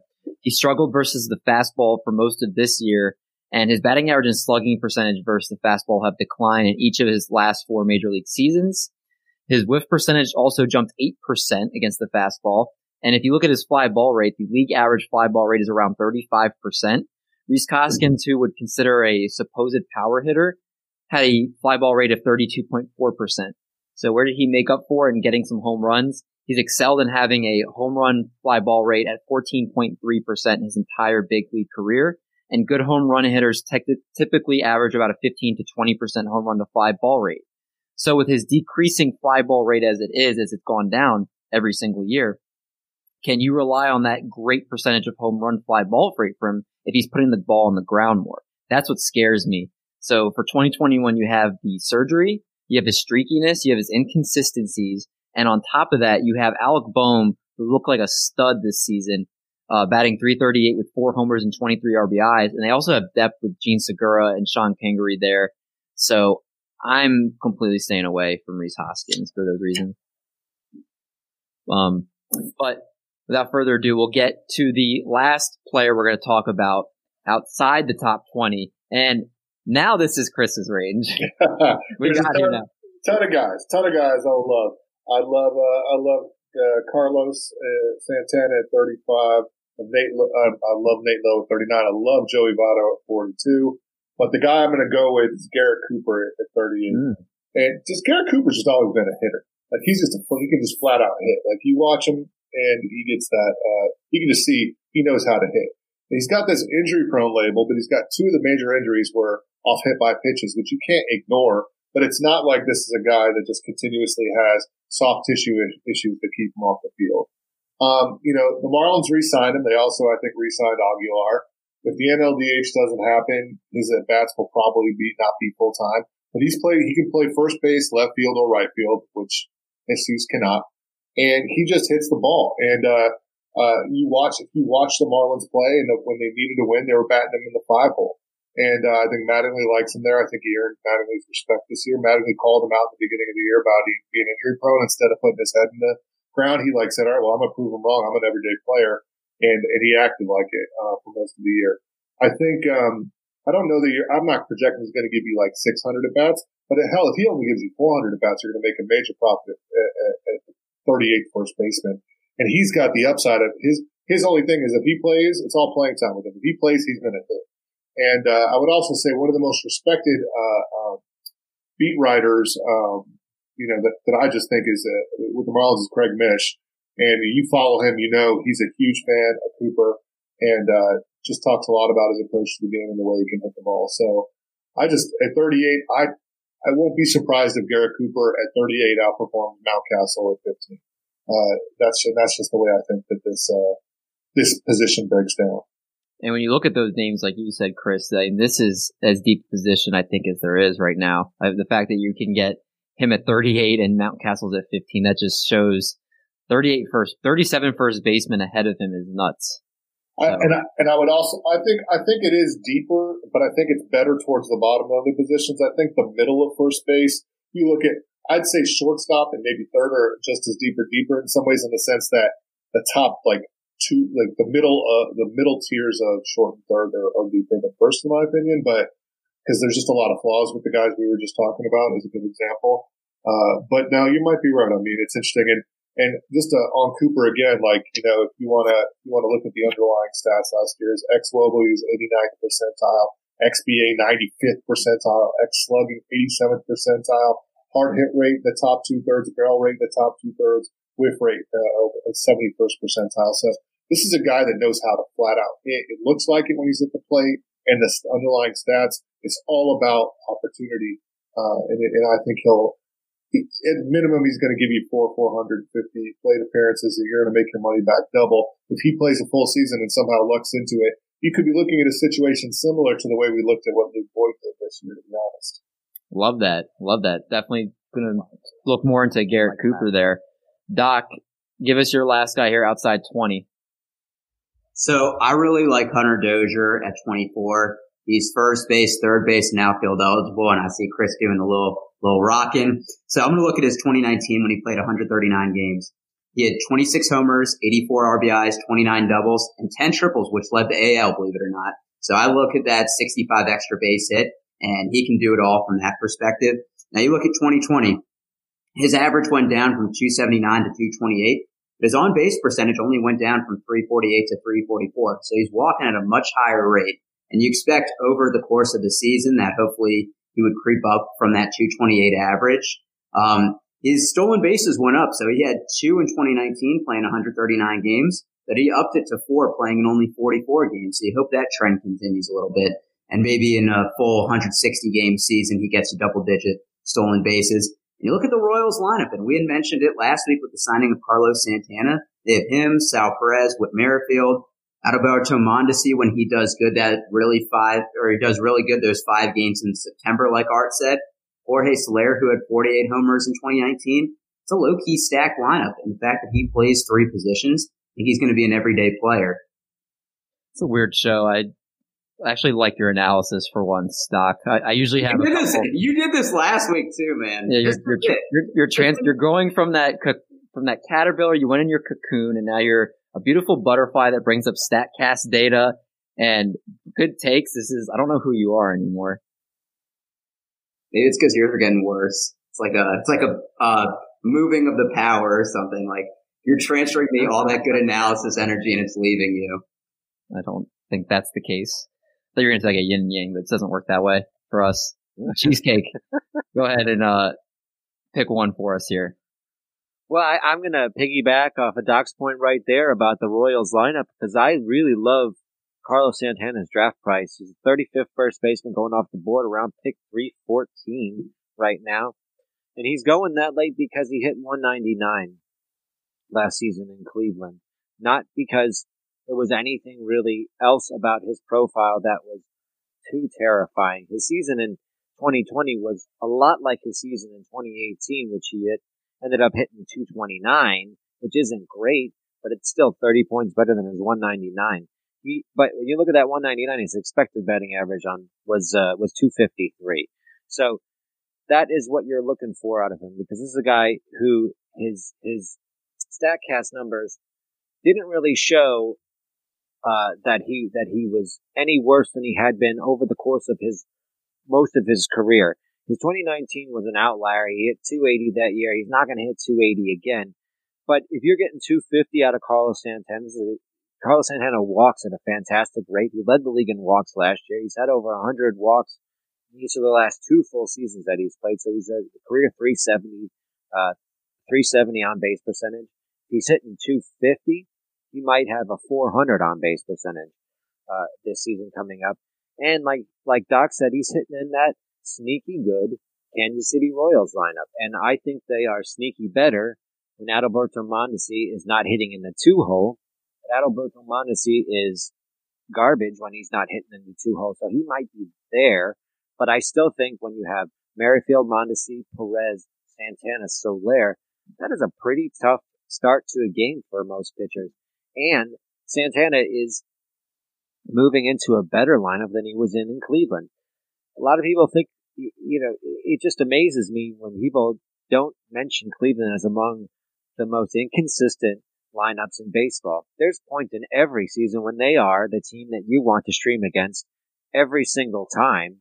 Uh, and in 2019, through, through practically June, Santana was the only guy hitting for them. So I think he's actually in a better lineup with lots of speed at the top with Merrifield and Mondesi. So uh, I forget who made the point. David, you brought it up last week. It's going to be harder to shift against Santana when you've got speed on the base paths.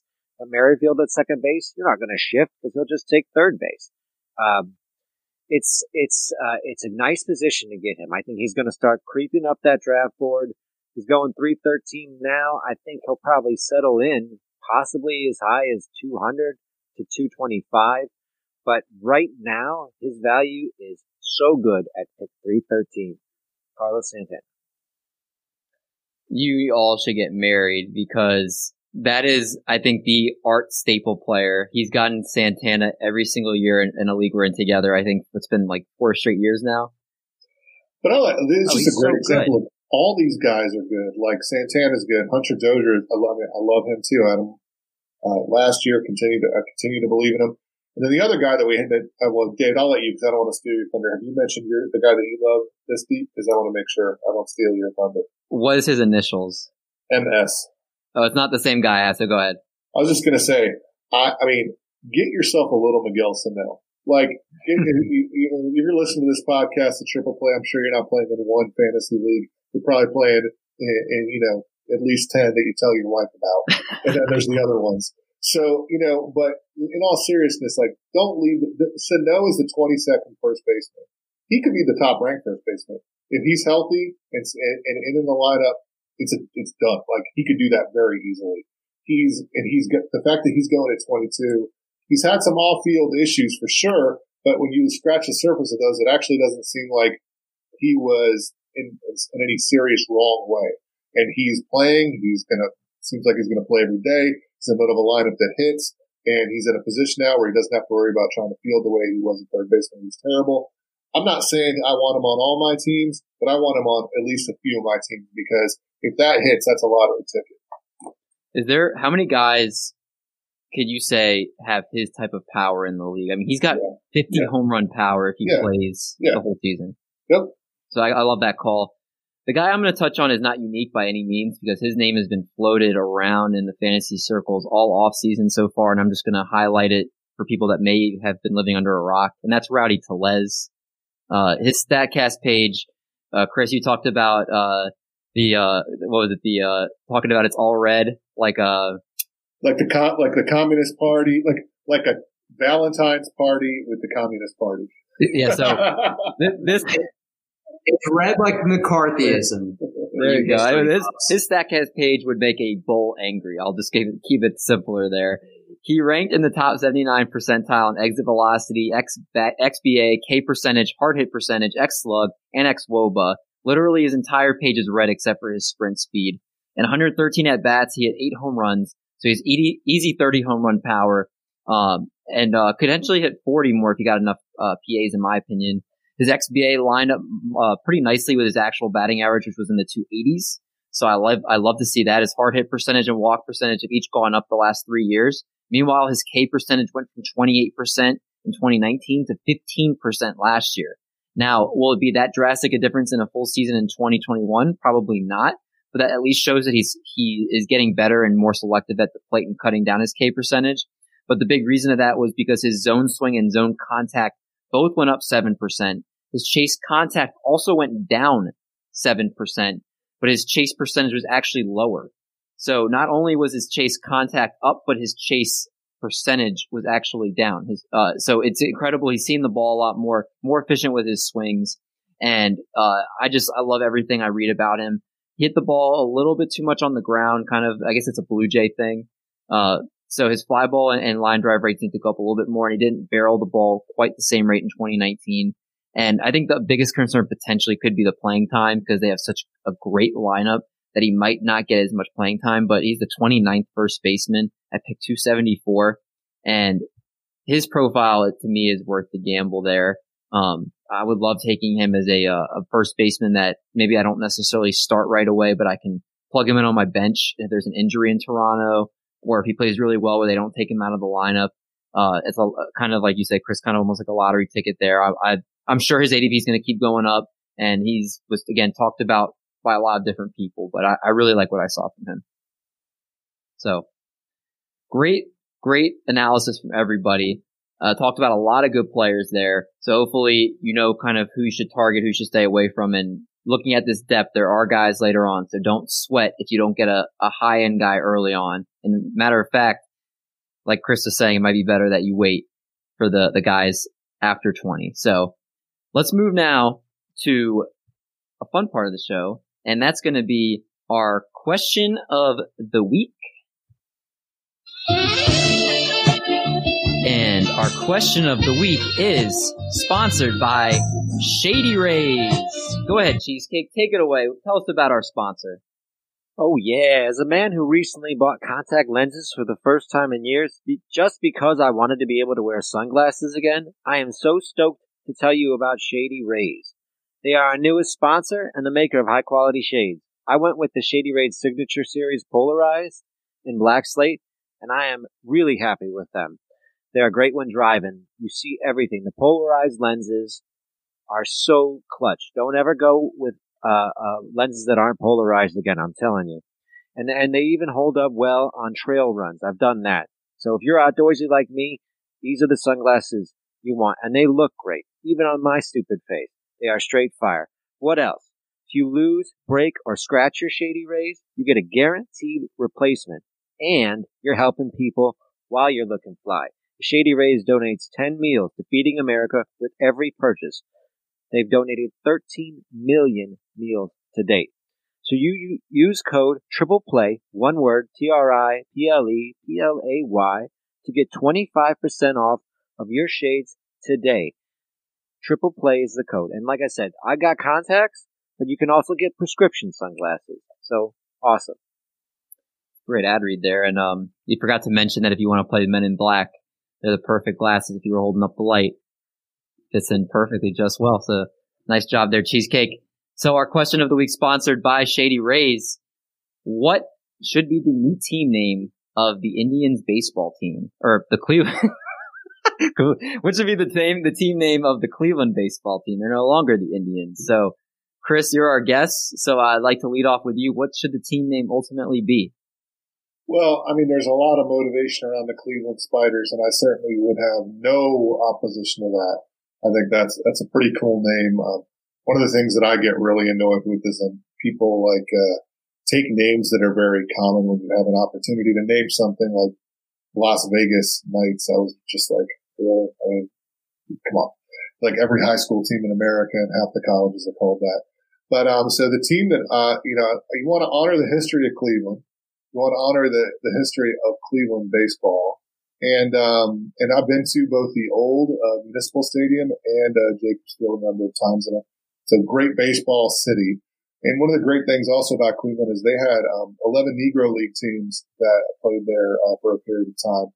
Now, a lot of those teams are not as famous as the rest of the Negro Leagues, and many of them have names that, once again, are all too common, like Cubs and uh, and, and, and, Giants and and, uh, and Red Sox and other things like that. But they also had a team called the Cleveland Elites, and uh, you know when you think about those old time names, like you, you, heard a lot of those elites or giants or elite giants. There's no elites anymore, and I don't know why. Like, I mean, why not take Cleveland, a city that everyone you know likes to dump on? You know, the mistake by the lake and everything like that and say, no, no, we are the Cleveland elites. And like, we are the best. We will be the best. Gives you a little swagger, makes for some nice jerseys, and honors the history of the Negro League in the city of Cleveland. So that's, that's my nomination. What would be their, their, uh, logo? Like, you have a, like, other mascot?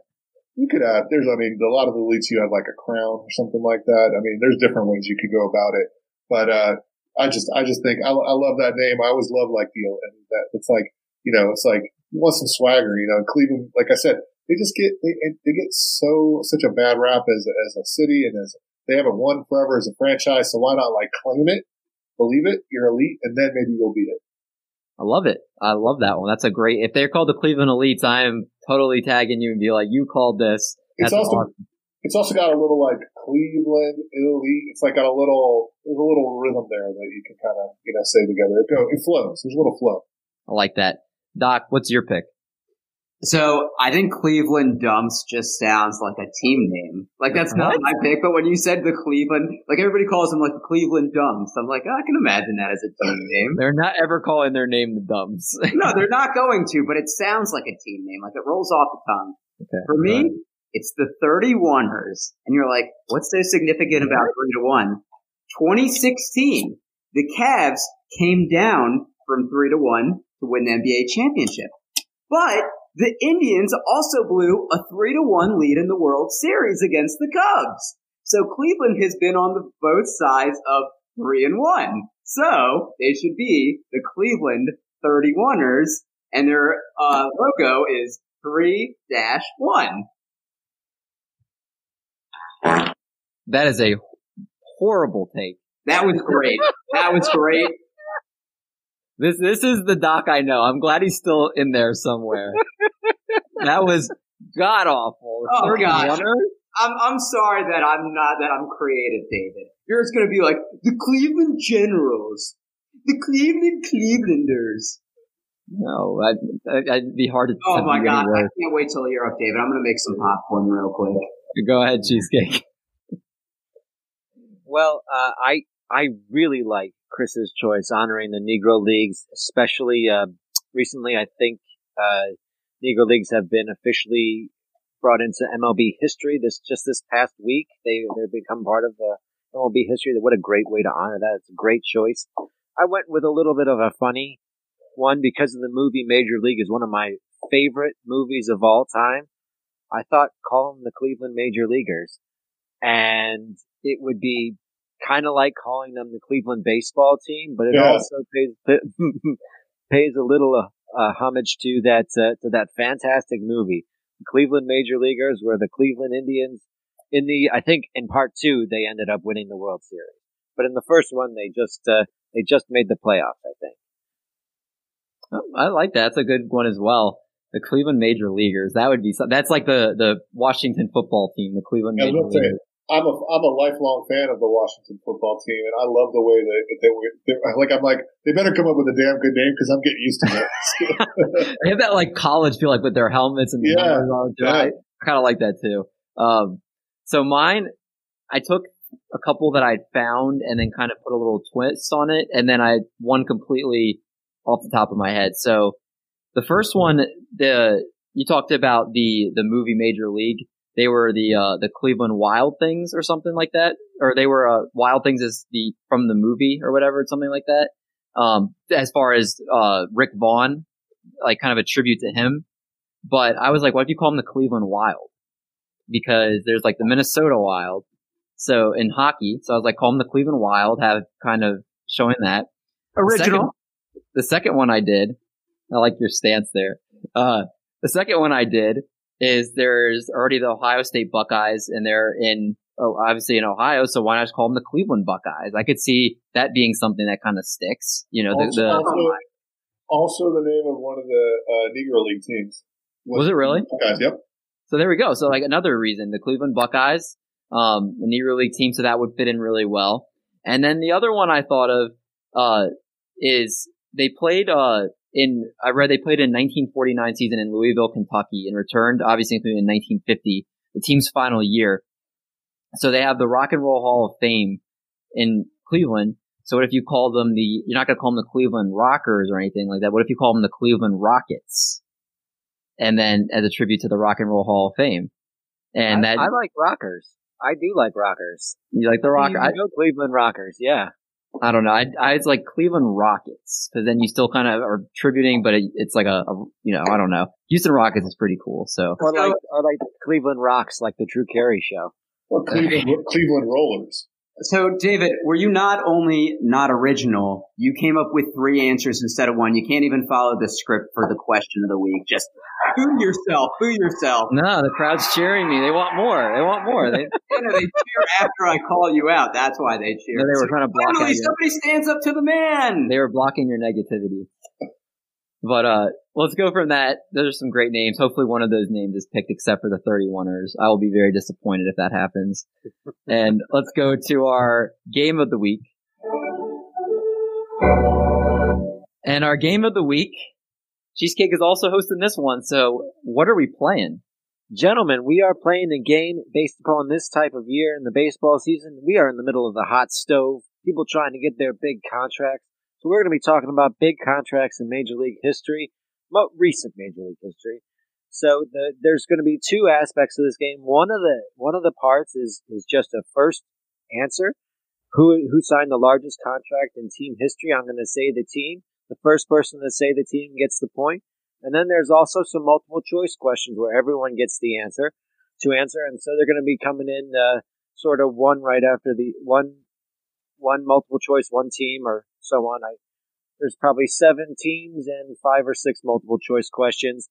So, uh, so on the multiple choice, it's going to be Prices Right style. First answer Chris, Doc, D. Mendy, then Doc, D. Mendy, Chris on the next multiple choice. So we'll just go from there. Most points at the end of the game wins. Uh, hopefully it's not a tie because I don't have a tiebreaker question right now.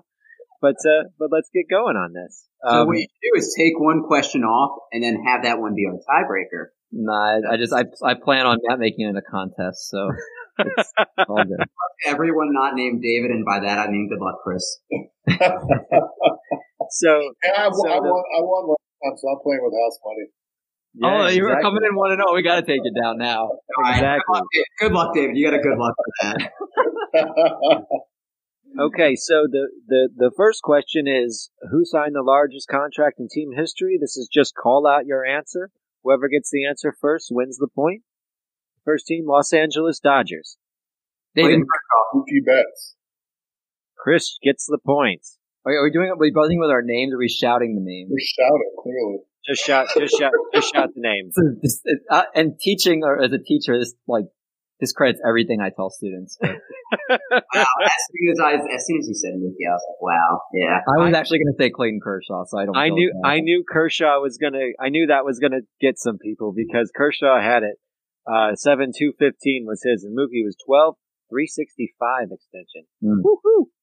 Um, the second one, who signed the largest contract in team history? The Chicago Cubs. Jon Lester. Nope. You have to wait for them to answer before I come back in. Anthony uh, Rizzo. Nope. I think you can answer now, Doc.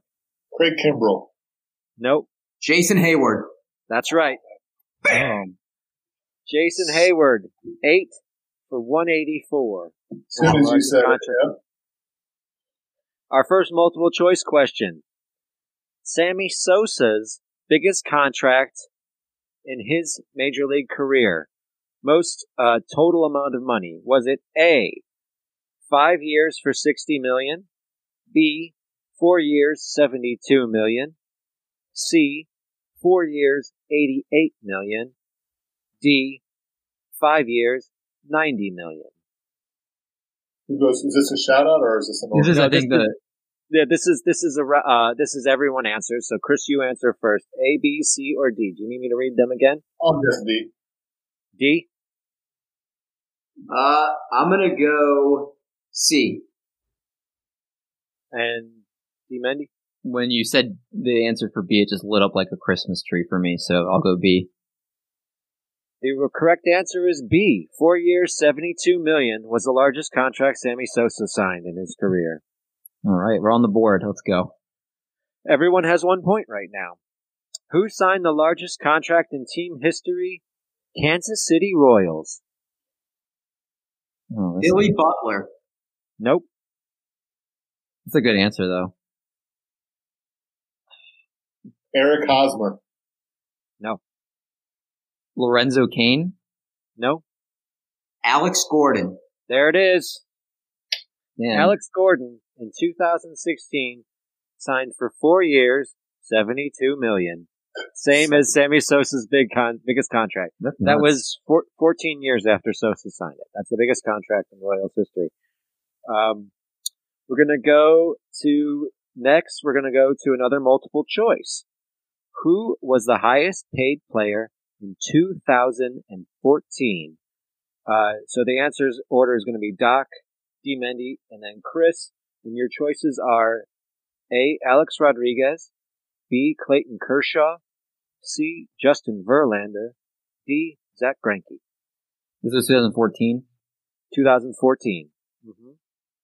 I'm going A Rod because I feel like the end of his contract was just such an albatross. It's not like he signed a one or two year deal. I think, I, I think I remember the Yankees were like, "Oh, can we play him? But we have to pay him a lot." Ten years, two fifty, man. Uh, Dave D. Mendy. So you said Justin Verlander in a very funny way. So maybe you were giving that away, but uh, I think it's I'm gonna go Zack Greinke because I feel like it was around the time I don't remember when he left Kansas City, but I think it was with the Dodgers, and I think that he got a contract at that Yeah. point. He had a short contract, I think, but then then went to Diamondbacks. But it's not. But it's who was it was who's making the most in that year, correct? That season, yes, that season. so I'm going Greinke. I actually think Greinke might be right because A-Rod seems too obvious, and Kershaw is five years younger than Verlander, so I assume Verlander was making it, and Greinke was making way more money than he was at that point. So I guess with the leftover pick, I'll take Verlander. Or, uh, yeah, Verlander. The, the well, you were Chris. You should have gone with your gut. It was Zack Greinke. He took Greinke, I couldn't take it. You could, No, no, could you, you could you could have taken the same one. Wait a minute, I thought I had to pick third, like, uh, it was only No, one no, no. option. You you can pick the same one. You can pick the same one. I- I'll Sorry. give. I'll, I'm gonna give him the point because he Yeah. would have taken that since he didn't. Uh, no, you could take the same one. I'll give you that one. I did, well, actually said I would take it if I could, so I Yeah, so there appreciate you that. Yeah. Okay. he- so all right. So eh, all right. Because because now the rules are everyone has tied for two right now. So that's great. And All right, uh, don't, that- give, don't give any multiple choice. I suck at those. 2014, Alex Rodriguez suspended the entire season. I knew there was something There there. we go. That's right. That's right. I, you are a tricky questioner. That's right. Okay. He needs his own game show. Tricky, tricky. The largest contract in Cleveland Indians history. Albert Belle. Grady Sizemore. No, Corey Kluber. no, Travis Hafner. no. I'm going to give two more guesses, and then we're going to do multiple choice. No, Cliff Okay. Carlos Carrasco. no. Okay, we're going to take this to multiple choice now. So I would lead off for the first for the multiple choice here. That's right. The largest contract in team history. Uh, my choice, our choices are Carlos Santana, Is that uh, obvious? Edwin Encarnacion, Jason Kipnis, and Corey Kluber. Did you already Well, say? Yeah, you said all right. It's, it's, it's yeah, but between I, I, three of I, I couldn't come up with a fourth one off the off the top of my head. It's That all made right. any So sense. so uh, this is kind of going a little bit between like layering this a little bit. You said Carlos Santana really quick, like you want us to think that that was the answer, but I don't think it's that simple. Uh, who was the third one on the list? So it was Santana, Encarnacion, Kipnis, and Kluber. I think they paid Kipnis pretty well. I'm gonna go Kipnis. Chris? Oh, it's my turn. I Yeah. will, um, well, I understand that I could take Kipnis now. I'm going to go with, uh, I'm going to go with, uh, E5, Encarnacion. I think it's Kipnis too. I think I remember him getting like a six year, 72 mil contract and him being one of the longest tenured Indians in the 2000s. He did get a big contract, but not as big as Edwin Encarnacion's Oh. three for sixty. You're a tease. Um, Three for sixty is the biggest contract in Cleveland Indians history. So Chris has three. Doc and D. Mendy both have two. Okay, our next question: Who has the biggest contract in team history? San Francisco Giants. I know this. Um, oh my god, I, I actually heard this not too long ago. Evan Longoria? No, Johnny Cueto. no, Bumgarner. no, No, that's way too little. Bonds. no. It Matt was um, Who'd you say? Matt Cain. it's not Tim Lincecum. No. I I I think it's an Hunter Pence. That's it. Nope. I was so confident with that one. Wow. Aaron Rowand when he was at there. Then his career. Ooh, No, you guys are missing a big Jeff one. Kent. No, Hold on, I, I, I, missing a big one here. it's on the tip of my tongue. Like I, Buster I Posey. there it oh. is. oh, Eight years, 159 million. Yeah, that, that's kind of embarrassing how long it took us to get there. It is, and by the way, a great value this year late in drafts. The Giants have committed to him being the number one catcher. Probably will not hurt you in batting average at all. May have a nice little renaissance after taking a year off, and he is going very, very late at the catcher position. Agreed. yes. Agreed. Um, so the next question is okay. The who had the largest contract in the year 2000? You guys remember Conan in the year 2000? Or am I the only one? No, You're dating Chris might. yourself. Chris might remember that. I, don't- I might, I don't, I watch Conan sporadically, so I'm not with the Okay. stamp. I can't. So but 2000, the year 2000, All right, A-Rod. so, so no, no, no. I'm going to give you uh, Uh, what was the what was the top contract in 2000. I'm going to give you the amounts. It's a multiple choice. So, um, Doc, you go first. Was the largest contract in 2000 14.9 million, 11 million 950,000, 15.7 million, or 22 million? I think when A Rod signed us, because I know A Rod got. You're going back to the A Rod well. I don't think it's a I good know, way to go. I, that's what I think it's before. Um, I'm going 15.7. Uh, D. Mendy. That was where I was originally going to go. I'm gonna say you're going on the low end of this, and that it's actually B, and it's the 11. You said it's 11? Yeah, it's B, right? Yeah. Chris. So A-Rod was just, he's a good anchor because he got 20, I think he got 250 over 10 years, which was like absurd money. Like people could not even understand it. So I'm going to skip the 22 at that point because I think that was 2002 his contract. So what were the other, what were the other options below it? 15? 15 7, Uh, 11 950, and 14 9. I'll go with the 14 9 just to be different.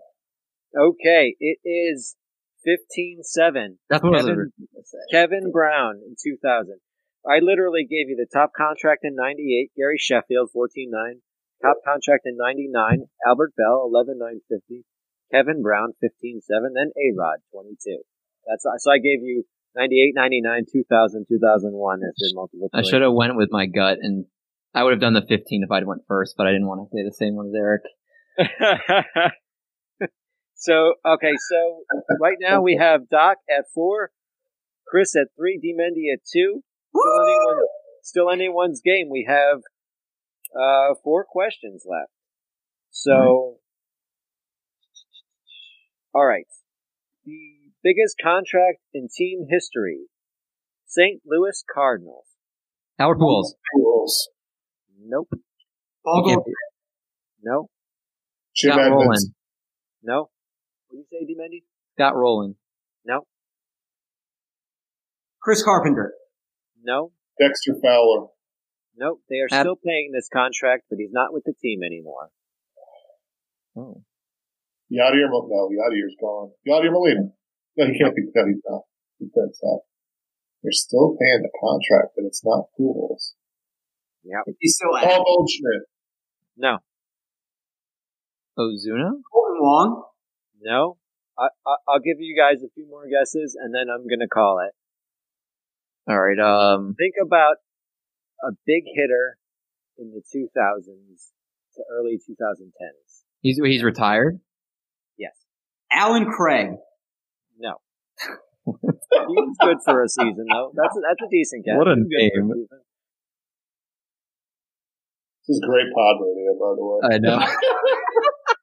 I'm gonna I'm gonna I'm gonna cut out this Troy gap. Glaus. No.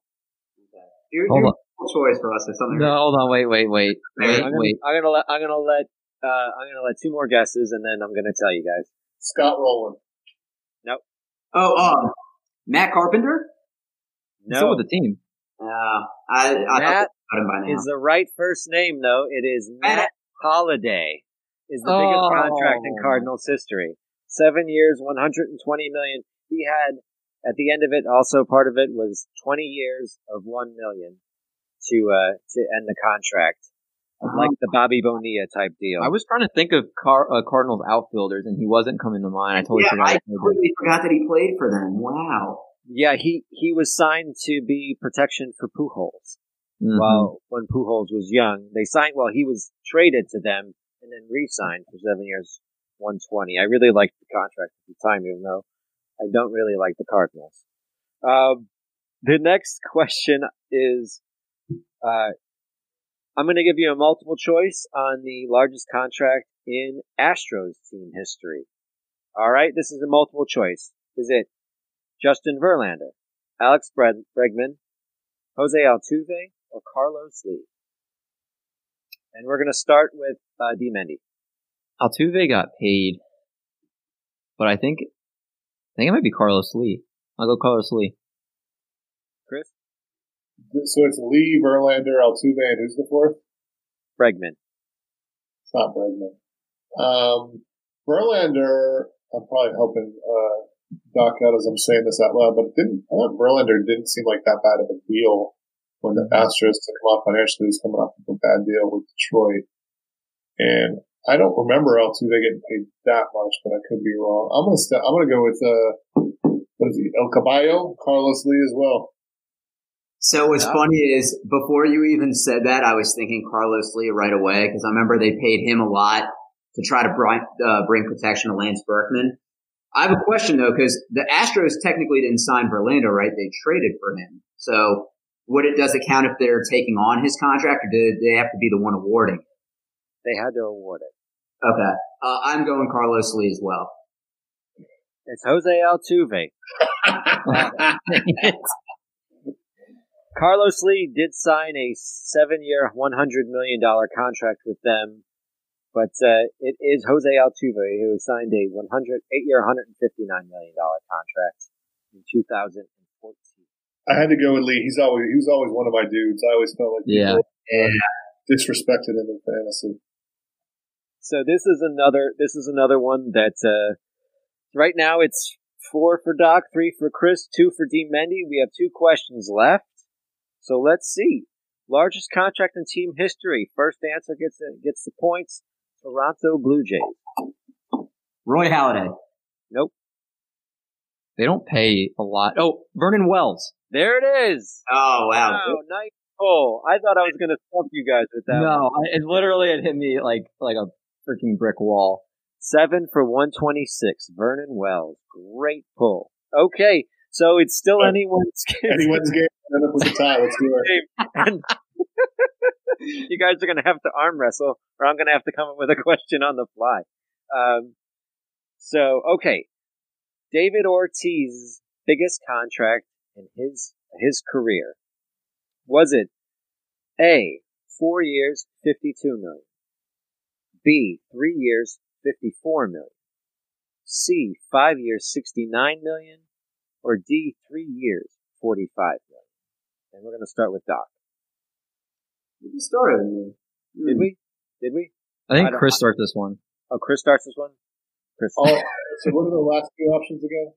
So it's uh, A is four for fifty-two, B is three for fifty-four, C is five for sixty-nine, and D is three for forty-five. I'll go three for fifty-four. B. That's actually what I'm thinking too, because Art gave us three or two ones with three years on it.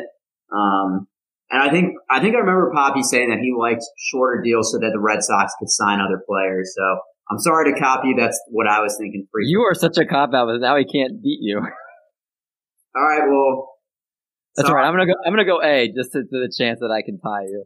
I'll take you down.